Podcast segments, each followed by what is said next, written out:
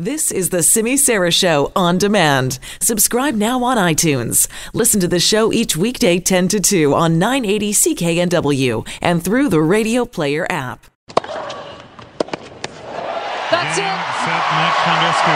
Brilliant. Two sets Bianca love, Andreescu is a. Grand Slam finalist.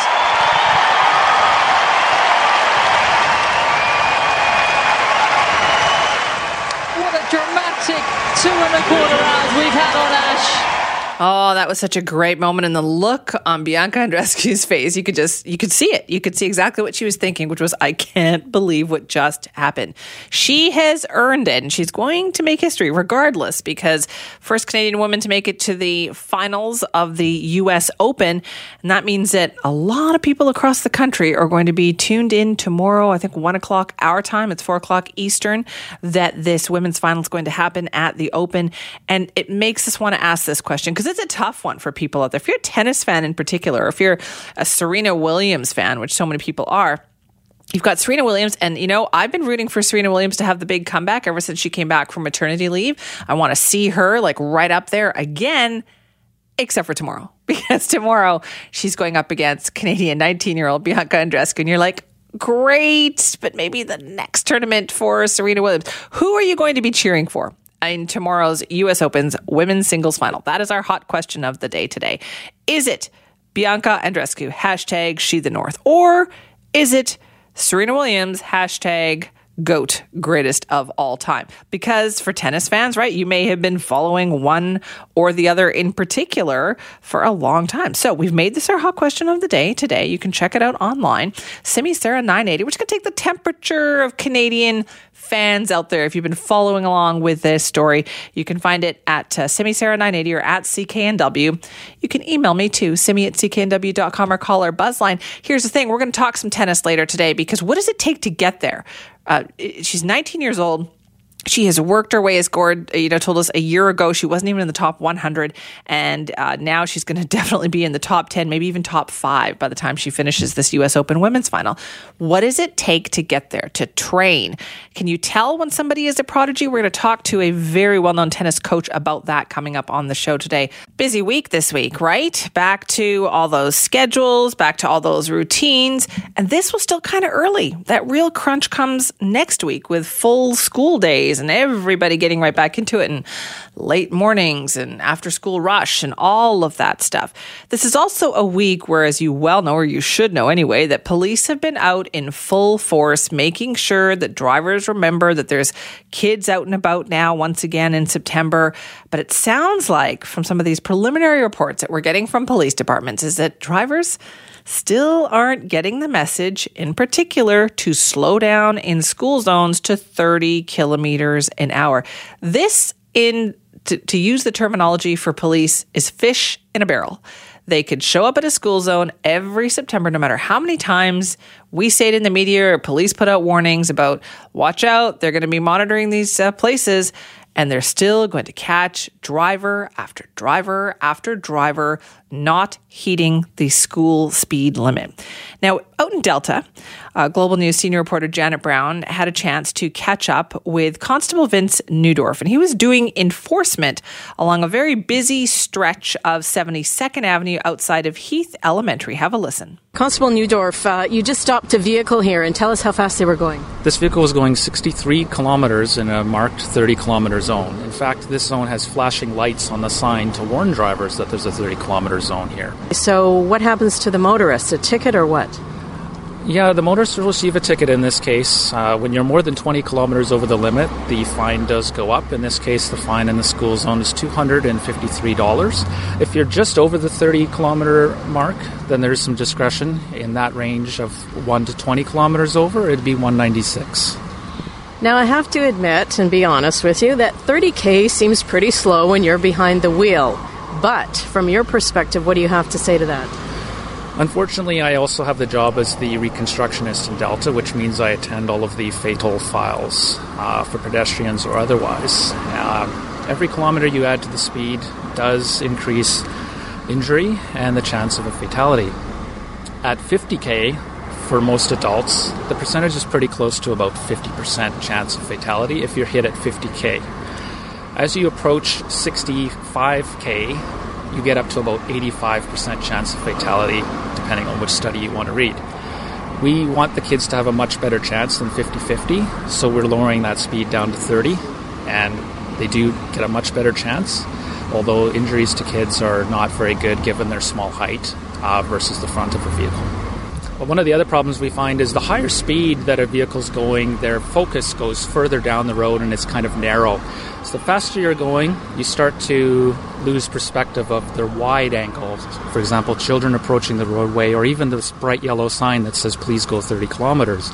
With your focus so far down the roadway, you don't see these things from the outside.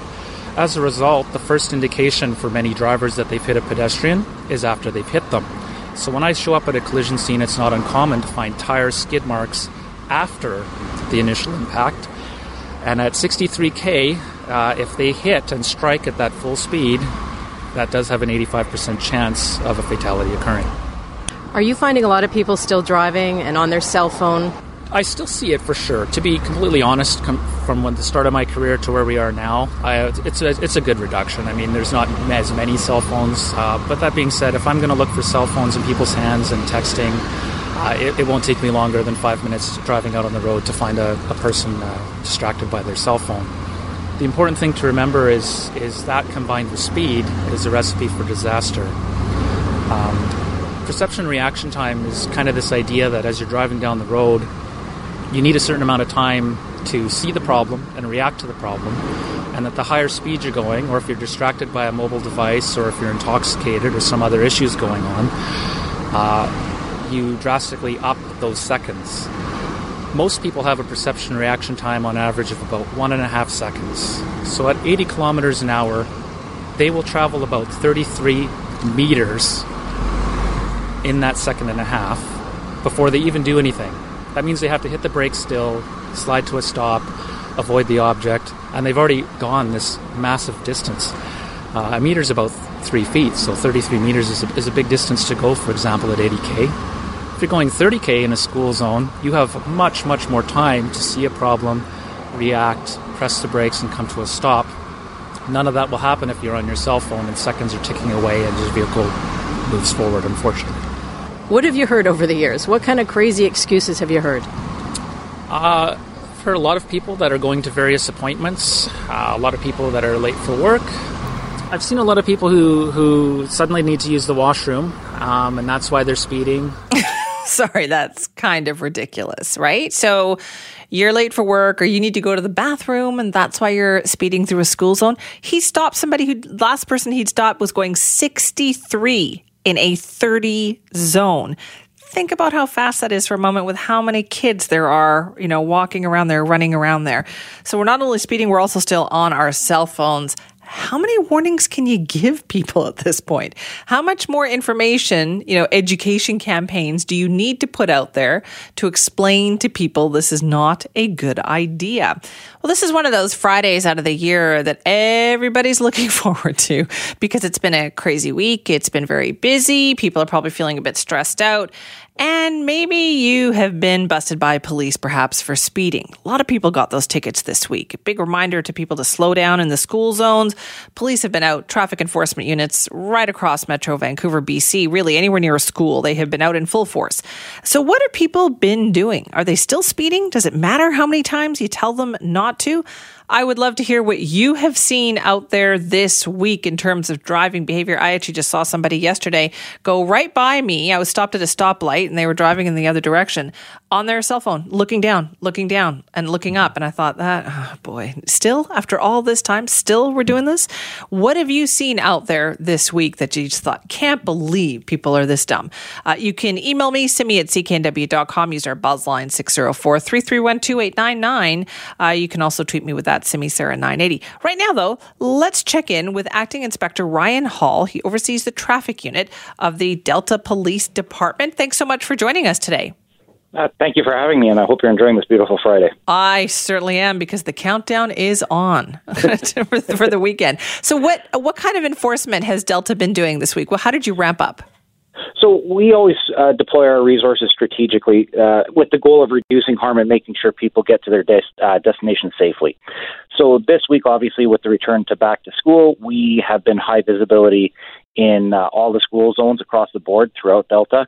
And uh, we've had uh, a good success because we have no reported injuries or accidents within those areas. Okay, well, that's one measure of good success, but how many tickets and how much bad behavior have you seen?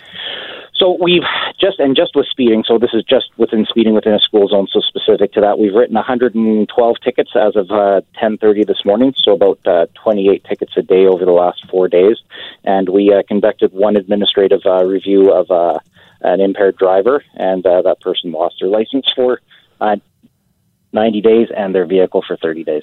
Okay, now how would you compare that to previous years? Uh, I, what we're trying to do is we're trying to make sure that we're focused on the um, the um, the behavior, changing the behavior. So we haven't taken those numbers and compared to our previous years yet. Right. Uh, and really, the, the number I'm looking for will be what harm did we reduce. That that will be the the outcome. Like the tickets become the outputs, but really the outcome, what we're trying to do is reduce harm. So it's a little early for me to say yet. Right, but clearly officers didn't have any problem finding people who were speeding. Uh, I, what we try and do is we try and go high visibility. So if somebody comes across us, uh, then you know we will uh, we will deal with it, obviously. Um, but with uh, 28 tickets a day, obviously, we're trying to get our message out there that uh, we want people to slow down the school zones. So you're saying you're high visibility, meaning it's not like you're hiding anywhere, right? Like everybody knows that you're there, and they're still speeding through school zones. Well, and, and we try and go one step further. We try and engage with our public with media campaigns. You know, if, if we wrote uh, zero tickets and uh, no one got hurt in a period of time that we were out in a specific area, that it was identified through our our uh, our strategic uh, analysis of where the harm is happening on the roads, we would call that a win. Right, but yet that's there are a lot of education campaigns. I mean, we've talked about it a Yeah. couple times this week, and yet people still speed. Yes, yes, they do. What kind of excuses do you hear? Um, I think there's a variety of different ones. Uh, I can't get into the specifics of it. I mean, I haven't heard them personally in the last uh, the last week. Um, but uh, you know, we always hear I've got to drop my kids off at school. I've got to be at work on time. What we're trying to do is we're trying to let people know that you can still accomplish all these goals while doing the speed limit, and you can still arrive at your destination safely. And we all play a part in road safety. You must hear some doozies though. There must be some that around the office you guys go, man, you're not going to believe the excuse I got today. Yeah, there are some, and, and we'll keep those to ourselves for professional Oh, reasons. that's no fun. That's no fun. I know. Inspector Hall, what works though? Like, does education work? Because you know, we we do when the police have a campaign. Of course, we report on it. We tell everybody about it, and yet we still don't. See, we still have these problematic driving behaviors. Right, and and so we, we go down a different philosophical road with that. So obviously, what we're trying to do is identify the people who are the the biggest uh, risk uh, to the public, and then try and uh, try and manage that through enforcement. We try and engage with the public, uh, and we try and work with our engineering section to see if we can change the roadway. Uh, we have a really good relationship with our engineering section here in Delta, and so if we need modifications of the road to to narrow a road or to uh, to put in medians and whatnot, uh, that that uh, that kind of strategy combined is really what reduces collisions and reduces injuries. So enforcement's one part of it. Right. What is the cost if someone gets caught and gets that ticket speeding through a school zone? What's it going to cost them? It, could be anywhere from. It, depends on the speed. It could be anywhere from 196 dollars, or they could wind up with a. Substantial fine if they're going over 40 kilometers an hour over the speed limit. I'd hate to think that anyone would go 70 kilometers an hour through a 30 kilometer an hour zone, but you could wind up with uh, excessive speed ticket uh, upwards of uh, $500, and you could wind up with your uh, vehicle being impounded Wow. for seven days. Because I mean, one of the officers we heard from earlier, he'd caught somebody going 63 in a 30 zone. Yes, yes, and uh, and I think I think what we're trying to get the public to do is just be aware of where the school zones are. Uh, most people have a routine of where they drive. Uh, especially in the morning, most people know they're going to drop their kids off at school, and then from there, what route they're going to take to work. And so, we're asking you to know your routes uh, and know the speed limits. Oh, we'll see if that works. Uh, thank you so much for joining us. No problem. Thank you. Har- Thank you for having me. And if you need anything else, give us a call. We sure will. That is Acting Inspector Ryan Hall. He oversees a traffic unit at the Delta Police Department. You know, I think every parent would like to believe that their child has what it takes to be a superstar, particularly an athletic one. If your child plays sports, you know, kid plays hockey, you think, oh, my kid's going to the NHL. Your kid plays any sport, you think scholarship, you know, big stars. Of course, we also know that's not always the case for the majority of kids out there. But Watching Bianca Andreescu, in particular, her parents in the crowd there, as this 19 year old plays her way to the U.S. Open final, well, it's been amazing. And I'm sure more than one parent has thought, maybe I should enroll my child in tennis lessons. Maybe that's what will really do it for them. But what does it take? Certainly more than natural ability, but how can you tell that your child might just be a future champion? Well, let's ask our next guest about that. He is Vadim Kork, the former coach of Vasek Pospisil, Rebecca Marino, and eight other Canadian junior champions. Vadim, thank you so much for being here with us today. Good morning. Now, you've been doing this for a long time. How did you get into coaching tennis? Oh, all of my life, it's uh, it's tennis. I play tennis, and then I start coaching right after uh, graduating university. So all my life, it's tennis. Let's say from ten years old until until now. So So, you- that's my favorite favorite thing. You love it. I love it so much, and it's my life. What do you think of Bianca Andreescu's game? How does she look? Oh, Bianca, she is um, she is amazing. So she became for me like my favorite female tennis player, and I started to following her like only this year. And then I'm watching all her matches, and um, so she's my she's my she's my favorite. When you watch her play, though, what are the strengths of her game? What do you like about the way she plays? You know what? Um, I like kind of um, romantic tennis. So when you change the tactic, when you have emotions like positive or sometimes negative emotions, when you can change your strokes, when you play like drop shots, you know, slices, coming or sneaking to the net, uh, play angles, drop shots. So that's uh, kind of tennis what I teach my st- uh, my students to play and this is what I can see with Bianca. So she is not just, I would say, the hitter. Uh, she is, um, she has all court game, and she is using all her shots. But the most important, her strength, it's a mental strength because um, you know.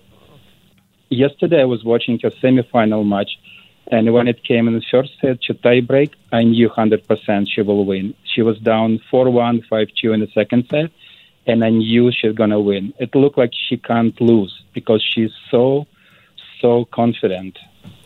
Now, can you teach that, or does that come over time? Is that natural ability? Uh, you know, for myself, I call some my students like the dreamers, and some professionals, even when in very young age, because they know what to do. They have high goals, and they follow these goals. So I always show to my young students the Vasek Pospisil day schedule when he was 12 years old, and it was just um, from 7 a.m. to 9 p.m. It was just tennis, studying fitness, studying tennis, and even on Sunday, it's uh, it's still something with, uh, something with tennis. So his goals when he was like 10, 11 years old, he did everything correct, you know, like to, right to become a professional tennis player, and he he became a great, you know, like tennis player. And he was 12 years old when he had that kind of schedule? Yes, yes. So I have it, and I show it to all my students, and they they trying to follow sometimes, but not they're not following like for the long time, so they can do it like one week, two weeks. But it's it's a full sacrifice, you know, like for because you have high goals, and some kids they know from the very young age what it takes to become a professional tennis player. So is that what it takes then, Vadim? You have to, as young as 12, you have to be that committed to being successful. Yes, hundred percent. Not even twelve. Some some they have this type of goals even even in a younger age. Even younger. Yes, even younger. So how many can you tell when you see a child that they have the ability to maybe make this? Uh, yes, and I'm not uh, judging, you know, like the talent because, um, you know, I I judge, and for me, more important, it's a hard work and effort you can put, and sacrifice, you know, like what um, what you need to, you know, to achieve your high goals. Ta- talent for me, it's not the first because usually the talented kids, you know, they start very quick and they have great results, but then when it's some difficulties, you know, it comes, so they don't know how to handle it, and they sometimes they quit tennis or they get too negative about themselves.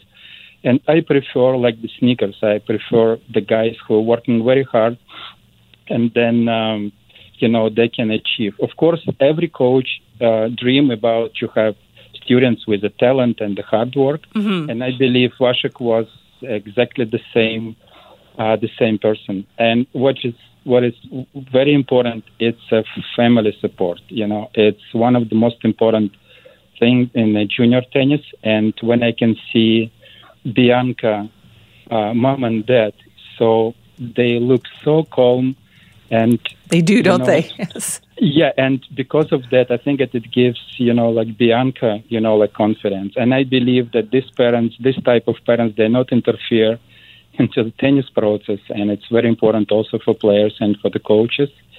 And I can see Sylvain Bruneau, you know, like her coach. Also, mm-hmm. I, I I can understand what he feels when when she plays because What uh, does she, what, what what does he feel then as the coach? What do you feel when your student is doing that? it's a heartbreaking I, because I can just compare it with myself, and I couldn't be the same person for my son. You know, I was quite emotional because when when your student play, it's like you playing. The Yeah. mistakes he does, it's like your mistakes. You know what to do, but you don't know how to help. You know, like during the match. That's so hard. Can you teach that mental toughness? Do you think, Vadim? Of course you can. I mean that some they born as a champions, what I said, but um, you never give up with that. So definitely you can you can learn, and um, you know I always support all my students, even if they don't believe in themselves, you know, and I can see some problem with the mental toughness. It's still the coaching job, you know. You need to teach them, and um, so result will come. What kind of impact do you think Bianca Andreescu is going to have on tennis in Canada? That would be great. Again, it was. Um, it, it might be like the same what um, uh, Genie Bouchard she Yes. made like a few years ago, but in my opinion, uh, Bianca she's um, she has better chance to become a great uh, Canadian and again international top player because of tennis she plays. Because of the type of game she plays. Yeah, type of game, and again the the way she behave on the court. Well, then, when you look at tomorrow, Vadim, do you have a prediction for us? Yes, I do. I believe it will be the same result uh, like last year. For it will be the same uh, mental match for uh, Serena. You know, like she played with um, Osaka last year. Yeah. And I predict that Bianca she will win tomorrow. Okay. Fingers crossed. Vadim, thank- you so much for joining us today. Thank you for having me. That is Vadim Kork, the former coach of Vasek Pospisil, Rebecca Marino, and eight other Canadian junior champions. About a year ago, the city of Vancouver tried to do something that many cities have been struggling with, and that is regulate short term rentals. And we're talking big cities like Toronto, New York, Paris, and others have really had trouble reining in this issue. And the city of Vancouver a year ago said, okay, we're going to see what we can do here. They required a business license, they required that business license number to be posted on the listings. And now, a year later, they say the majority, 73%, are operating legally. But that still means there's quite a few people who haven't obtained a license. We're going to talk more about this now with the help of Catherine Holm, who's the Chief License Inspector for the City of Vancouver. Thank you so much for joining us. No worries. Thanks for having me. Now, what does this picture tell you about the compliance rate of this issue? Well, as you just said, we are a year into the program, um, and we've been quite pleased to see that uh, 73%, as you said, of our uh, short term rental operators in Vancouver have uh, acquired a business license. Uh, looking around uh, other cities in North America, that's a very high compliance rate uh, relative to the success that they have seen in, with compliance with their regulations. So, so we feel uh, the program is off to a very solid start uh, to see such a high rate of compliance with licensing. And why do you think Vancouver is seeing better compliance on this issue than, say, other cities? cities. Yeah, it's a good question. Uh, I think we uh, dedicated a lot of uh, time and energy to communication uh, with operators uh, when we commenced this program and, and, trying to inform folks who wanted to run a short term rental in their home about how they could be compliant with our new bylaws. Uh, so we're very happy that a large portion of our residents here followed that, followed our guidance, and obtained a license. I think another reason we've had some good compliance numbers is uh, due to our partnership with Airbnb um, to also communicate with their hosts and uh, to require that their uh, hosts have a business license. Right. So having make sure it's like required right there on the website. Does that make enforcement easier as well? Well, part of our agreement with Airbnb is for data sharing. Um, so they regularly share data about their hosts um, that informs our enforcement efforts. And certainly, yes, that, that is helpful to ensure that uh, people are appropriately obtaining licenses and using them accordingly. Right. So, because it still means that 27% of people out there don't have this license, right? That's right. We're still we're still in the process of you know really uh, rolling out uh, I'd say, the program and, and moving towards a higher compliance rate. Again, as you mentioned, you know, many cities around uh, the world really are, are struggling with this matter. There is no uh, silver bullet out there to to address this. That said, we're very uh, happy to see uh, the results we've had thus far with uh, license compliance rates, and, and, we're continuing to work on increasing that number. Um, so you're right. There are uh, there are still folks out there who have chosen to not obtain a license yet. Uh, we're optimistic they will. We also have some folks who have um, misrepresented themselves in obtaining the license, and hmm. Uh, those are the folks that we are focusing on with our enforcement efforts as well. well. What do you mean misrepresenting themselves? In what way? Uh, so some folks, uh, you know, part of our um, requirements for our business license are to ensure that it's your principal residence, because uh, that again aligns with uh, the primary objectives of, of regulating uh, short-term rentals was to protect the long-term rental market. So we wanted to ensure that short-term rentals were not happening in homes that are, could serve as somebody's principal residence as their home, and and uh, rather that they would be operating as transient accommodations. So, uh, in some cases, uh, we uh, have reason to believe, thanks to a lot of input from our uh, uh, residents and and complaints we received through 311, that it's suggested that. someone is conducting a short-term rental in a property that's not their home, so we investigate that and take steps to audit and confirm that in fact it is their principal residence. And what kind of um, enforcement action have you taken? Are are people paying attention when you do like catch up with them? Uh, yes, I, I, would say um, we've uh, more than uh, doubled our enforcement efforts uh, since uh, last March, I said about six months ago, um, and we have specifically done uh, an increase in our auditing work, um, where we, like I said, identify licenses where we think someone may have misrepresented themselves, and we do see a number of people go go out of business um, or, cancel their license because they realize they aren't in compliance, and and we also have issued a number of suspensions to license where we have found they don't meet the requirement of uh, it being a principal residence. Yeah, and so is that where you're having the most trouble then? Because you know that we'd heard before these regulations came in that people were you know buying condos and putting them up on Airbnb. That wasn't their principal residence we, we certainly are still, you know, seeing some evidence of that, um, and we are actively, um, again, thanks uh, uh, uh, not only in help uh, due to help from the public in pre- in presenting us with uh, case files that we should be looking at, but we also um, look at the data available online uh, to identify case files where we can investigate to confirm that if this is happening, if a short-term rental is happening in a property, that it is serving as someone's principal residence. And so, are you able to also track down like locations? I know earlier on, like a year ago when this first came in, you know, we were hearing reports of, of people saying the listing was, say, in Burnaby, but not necessarily in Burnaby, but was in Vancouver. Is there a way to track locations as well? Yes, absolutely. So we've continued to work um, with uh, our data uh, to better understand where the location is. Um, it, you know that that situation in itself we find quite interesting um, because if someone's booking a property, they probably want to know exactly what city well, right, they're going to yeah. be seeing, in. Um, so it's an interesting uh, ploy on the part of the hosts to misrepresent what city they're actually operating in. Uh, but yes, we have we have been able to um, work with that uh, those specific scenarios and to track down those locations that are misrepresenting what city they're actually operating in. Right. And so if there is a fine, then are people paying it? Often they are, and often they go out of business. And you know, again, our goal here has always been compliance. Um, we uh, issuing a ticket is uh, a tool to uh, help people understand that we um, mean that they need to either get in compliance by getting a license or going out of business.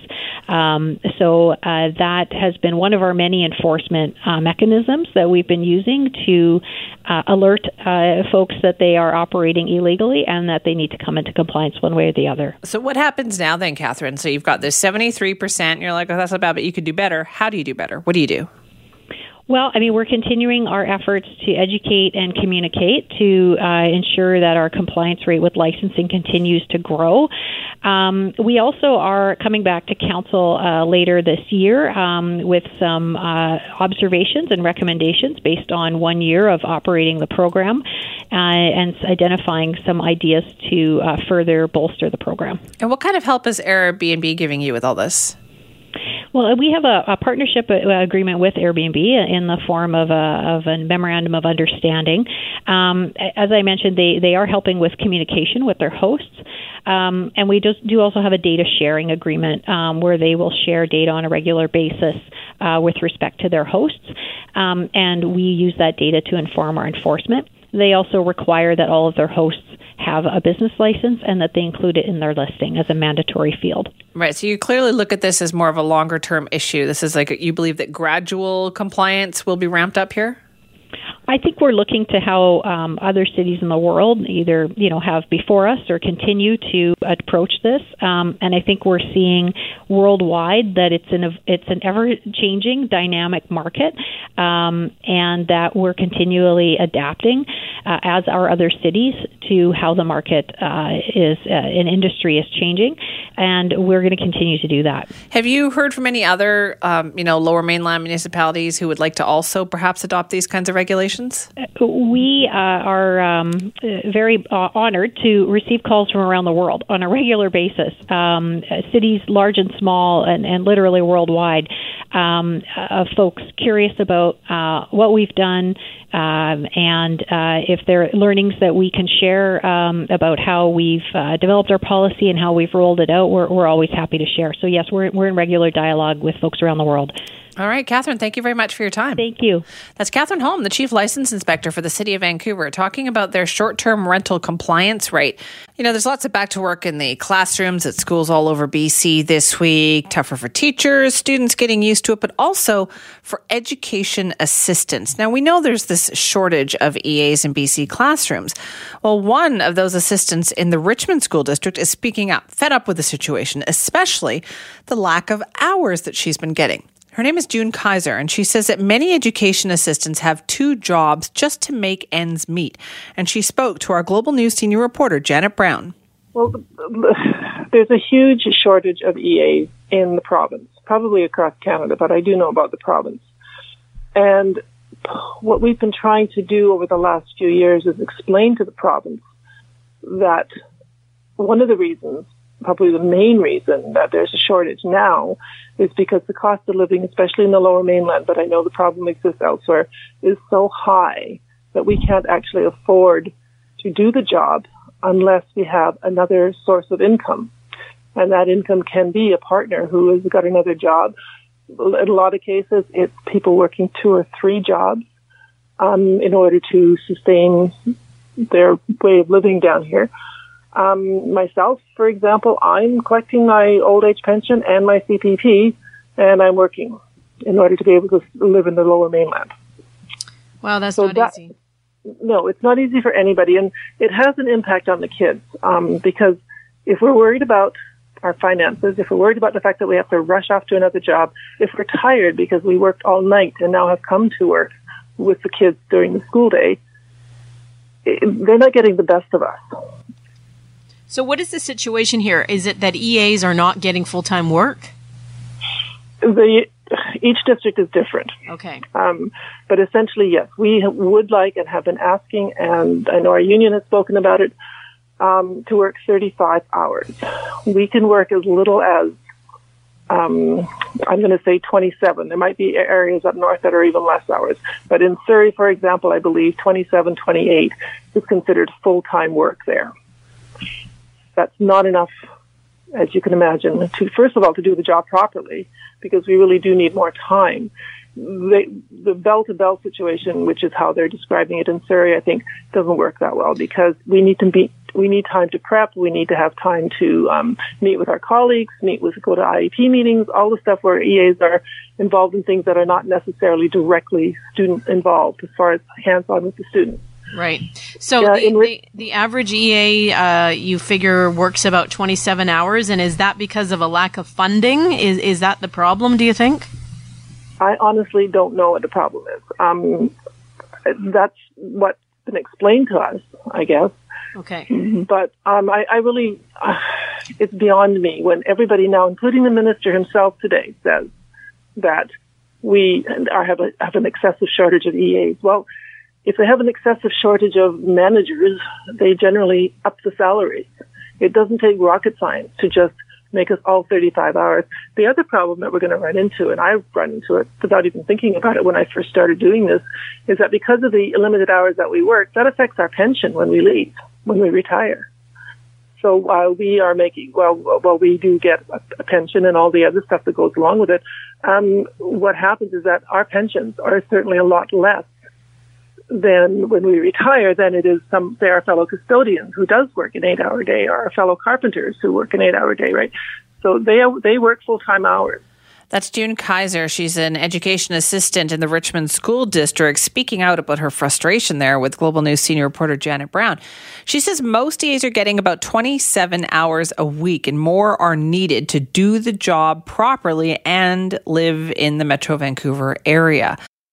Sounds like big changes are coming to the Granville Street Bridge. I mean, sure, in years past, we saw some major alterations to the Burrard Street Bridge and the viaducts and then the Cambie Street Bridge. And now, serious talk about what to do about the Granville Street Bridge. So, the City of Vancouver just presented six different potential ways the bridge could look in the future more space for bikes, more space for pedestrians. Thing about it is, desperately pedestrians need a better way to get over that bridge above all else. I drive that bridge every day, twice a day, both directions, and I feel for the pedestrians because lots of tourists use it, lots of people, local people use it to just walk back and forth across the bridge. And you can tell it's quite nerve wracking because of the narrow sidewalks, no railing or anything like that. It's, it's quite nerve wracking, I could see, for pedestrians there.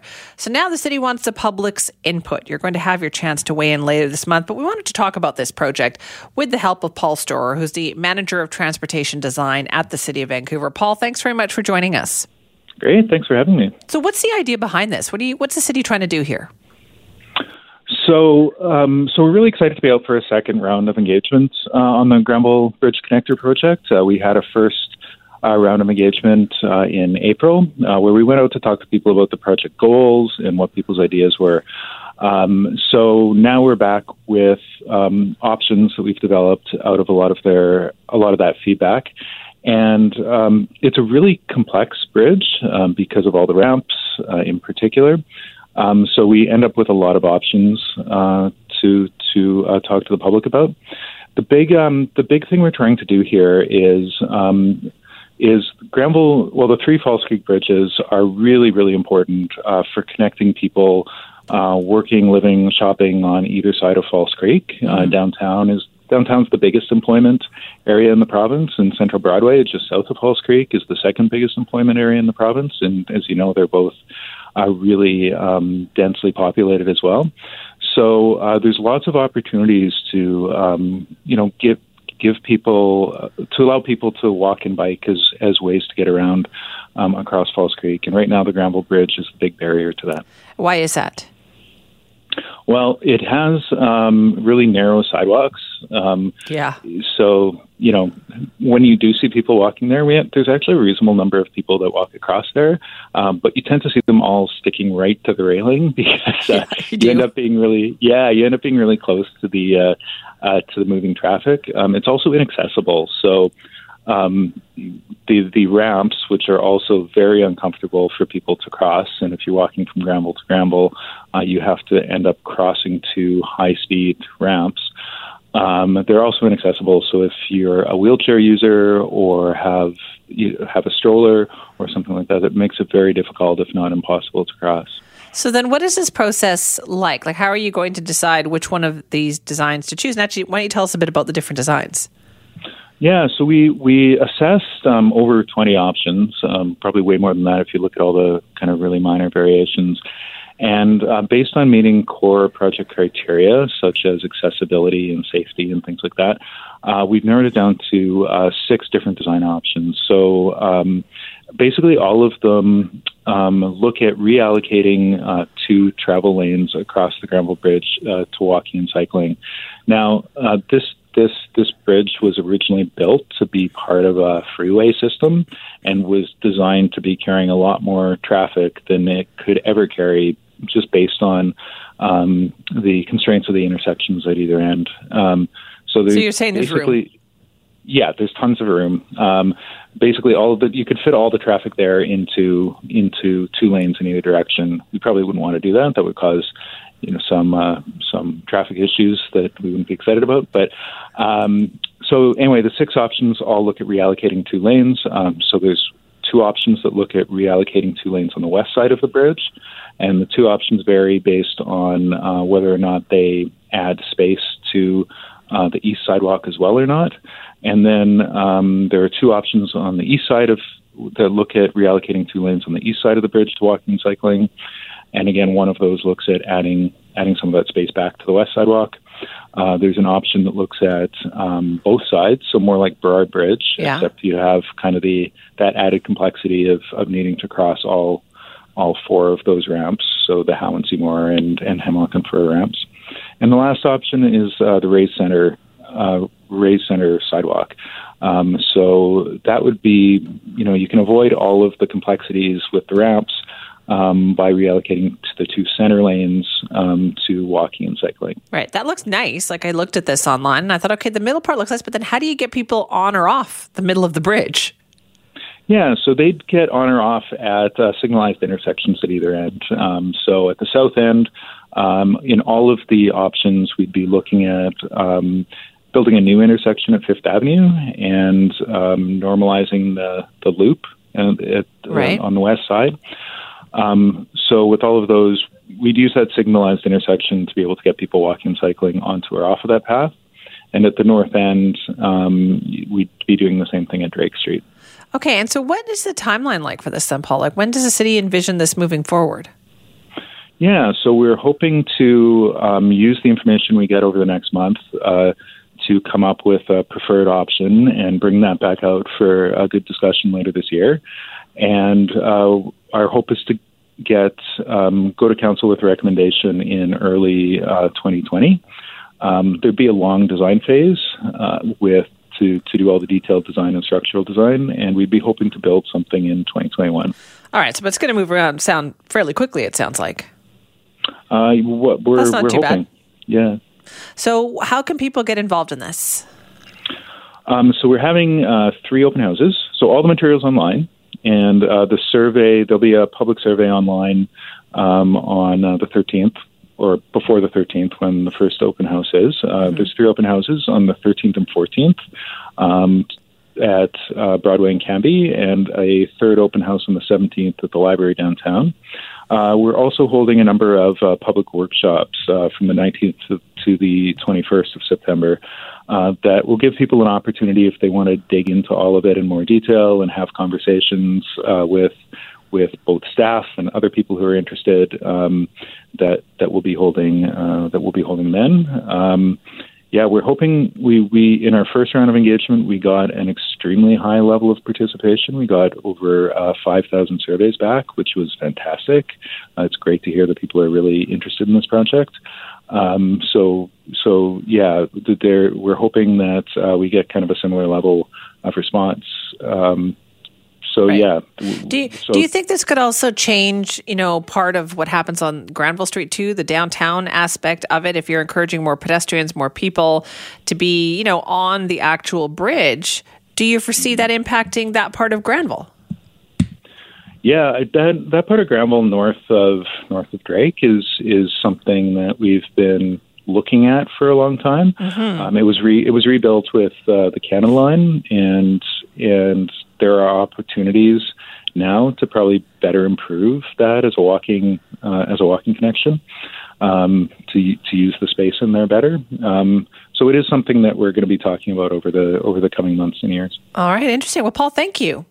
Great, thank you very much. That's Paul Storer, the manager of transportation design at the City of Vancouver. The board did not approve a staff recommendation to proceed with an application for an injunction to remove structures and tents at Oppenheimer Park.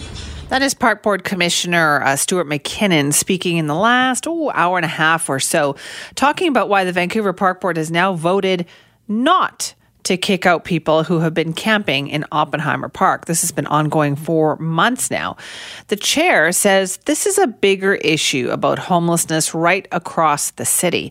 So, what he's saying is he wants the city to do more to create a multi jurisdictional task force dealing with this situation, but doesn't necessarily want the city to take over the park.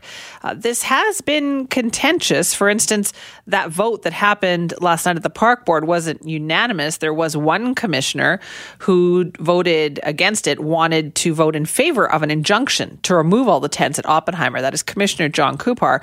Uh, he is his prediction is that Vancouver parks could now fill with tents. He was talking to reporters about this earlier and his statement was disrupted by residents. Have a listen. I do not own housing. I have nothing to down. do with housing. And you I'm can't talking about the park board. about housing. I'm not. I'm saying that You the said park. everybody was offered. You're That's saying I was not- told the, that everybody was offered the city housing. and province has created this amazing new options of housing. So where are these new options? I never said You've that. robbed housing from people and not housed anyone on the street for the last seven months because of your choices to work with BC Housing behind the scenes and not be open and transparent with us. The city of Vancouver works with BC Housing. That is John Coupar, Park Board Commissioner, engaging with uh, residents who are not happy with his vote last night to proceed with the injunction, but he was definitely in the minority. Park Board has voted to not go ahead with the injunction. Well, let's find out what's going on. So it's back to all this discussion of Oppenheimer Park. Robin Crawford is with us now, global news reporter who has been covering this story today. Hi, Robin. Good afternoon, Simi. All right, so where are we at with this now? So does that mean that nothing is going to be enforced at Oppenheimer Park? Well, they want a multi jurisdictional system. So they're writing a letter to the city. They want them, the province, and the federal government to come together and, and make a homelessness task force. Now, that sounds like they're putting it off to me. It sounds like people are not going to be leaving Oppenheimer Park anytime soon, uh, but they want, it's, it's more of a bigger issue. They want to solve homelessness in Vancouver instead. Okay, well, good luck with that. I know people have been trying. What is the state of the number of tents and people camping at Oppenheimer Park these days? Yeah, our last number was about 40 tents still there and dozens of people still living in the park.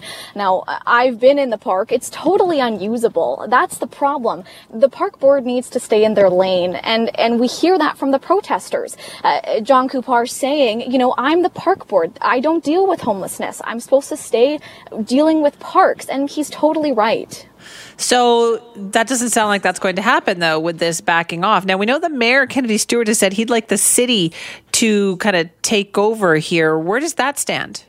Well, I, I asked uh, Mackinnon about that. Uh, he said he doesn't want the city to take over exactly. He just wants the city to be working with the provincial and the federal government for funding to attack homelessness. Okay, so then where does that leave everything? People, I mean, the weather's going to turn next week, right? Things are going to get pretty, start to get a little messy down there. Yeah, it sure is. And as the way that I left that press conference, it just sounded like there's nobody leaving Oppenheimer Park anytime soon. All right, then. So then today it just means that everything is down. What happened to the people who were offered other options, right? We know that there was a lot of services, people on site helping out. Are those people still there?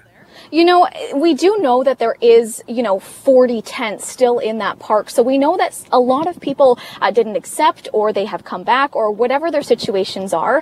I was speaking to the protesters today and they said that there wasn't enough options offered to them for everyone to be able to leave the park and go into places like modular homes and SOTs. Okay, so then what were they looking for then? Did they want just, yeah, more housing options? You know, I have been speaking to people who are living in the house and are living over in Oppenheimer Park, and a lot of them are saying that A, they don't want to be going into modular homes. A lot of them feel like they have a better sense of community. Uh, they, their friends and their family live there. They, they like living in Oppenheimer Park, which is something that we actually hear quite a bit uh, when we do talk to the people who are on the ground. Uh, I don't know if it's the city offering them different options or if it's just the complete eviction or whatever the uh, answer is here, Simi. Uh, but I know Right. that a lot of people, because there's 40 tents, still want to stay there. Okay, so then right now, Robin, it looks like everything just stays status quo. Yeah, it sure does. All right, Robin, thank you very much for that. Thanks, Simi. That is Robin Crawford, our global news reporter. Time for our nature segment. I was looking forward to this today because I had some questions about all these moths that I have been seeing. A lot of us have been seeing them here at work. When the staff at CKNW came in today, we saw this kind of an odd sight. Everybody saw what was the John McComb show, show team, the Simi Sarah show team. When we came to work, there were dozens of these moths that were resting on the outside of the windows of the building. We've never seen this before. I've worked here for 10 years. I have not seen this happen to the windows before. And they've been hanging around and having hanging around, which has made us ask the question, why are they all there? Is something wrong? Are there is there like an explosion in the moth population this year? So, we thought we would ask an expert about this. We tasked our CKNW contributor Claire Allen with doing this. She caught up with Katie Marshall, an assistant professor in the Department of Zoology at UBC to find out more about what is going on. So, Katie, this morning I came into work, and when I opened the door to come into our office, we have a ton of windows because we're uh, right downtown in a high rise, and it's a completely glass, like windowed building. And on all of, on all of the windows by the where the producers sit were tons of moths. And I've worked here for a while, but I, I've never seen moths on the windows. Um, So Mhm. I'm just wondering. I sent you a picture of what of what the moths look like, and I know it's from the underside. But I was wondering if, Yes. you, could, if you could tell me what you what kind of moths you think they those they might be. So, broadly speaking, it looks like a tussock moth. So, uh, tussock moths are in the family Erebid, Erebidae, um, and so they um, are kind of smallish moths. Is that right? And and sort of grayish brown usually. Uh, they have like really cute caterpillars that are always really fuzzy. Um, and if I had to guess, based on the time of year, there's sort of two possibilities. Uh, one is the rusty tussock moth, and the other is the Douglas fir tussock moth. And uh, those, one of them, the rusty one, is actually an invasive species from Europe, and the Douglas fir uh, tussock moth is actually a native species to British Columbia. And if I really had to guess, I would say that it's probably the Douglas fir tussock moth. And the reason I think that is that uh, they undergo these sort of boom bust cycles in their population. So every nine years or so, they have a boom time where there's tons and tons and tons of them.